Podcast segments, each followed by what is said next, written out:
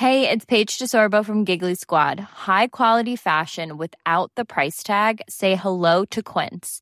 I'm snagging high-end essentials like cozy cashmere sweaters, sleek leather jackets, fine jewelry, and so much more. With Quince being 50 to 80% less than similar brands. And they partner with factories that prioritize safe, ethical, and responsible manufacturing. I love that. Luxury quality within reach. Go to quince.com slash style to get free shipping and 365-day returns on your next order. quince.com slash style.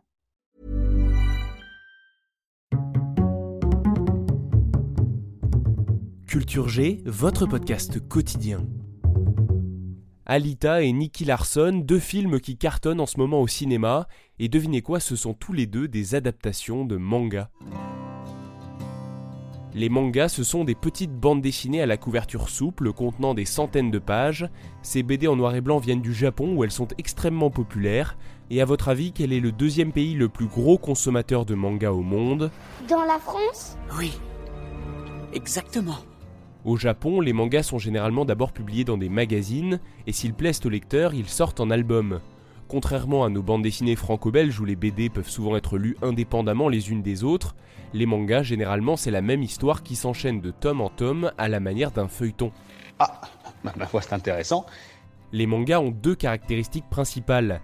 D'abord, ils se lisent de la droite vers la gauche et non de la gauche vers la droite comme on en a l'habitude. Pourquoi? Tout simplement parce que c'est le sens traditionnel de lecture au Japon. Et ensuite, ils sont en noir et blanc, ou presque. Les premières pages d'un album sont parfois en couleur, c'est l'accroche, puis le reste est en noir et blanc.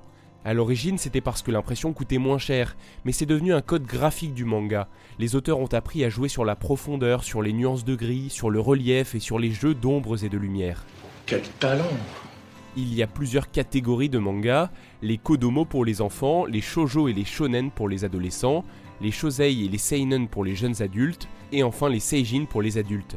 Ça c'est le classement général, mais il y a des dizaines de sous-catégories pour des publics ciblés. Globalement, dans les mangas, vous pouvez trouver des choses très très variées. Comme dans le cinéma, il y a de la science-fiction, des enquêtes policières, de la politique, des histoires romantiques, etc.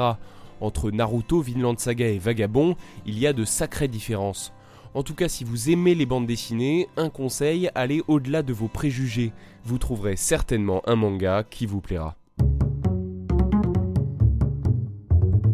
Merci d'avoir écouté ce podcast jusqu'au bout. Je vous donne rendez-vous demain pour un nouvel épisode de Culture G. Abonnez-vous. When you make decisions for your company, you look for the no-brainers. If you have a lot of mailing to do, stamps.com is the ultimate no-brainer. Use the stamps.com mobile app to mail everything you need to keep your business running with up to 89% off USPS and UPS. Make the same no-brainer decision as over 1 million other businesses with stamps.com. Use code program for a special offer. That's stamps.com, code program.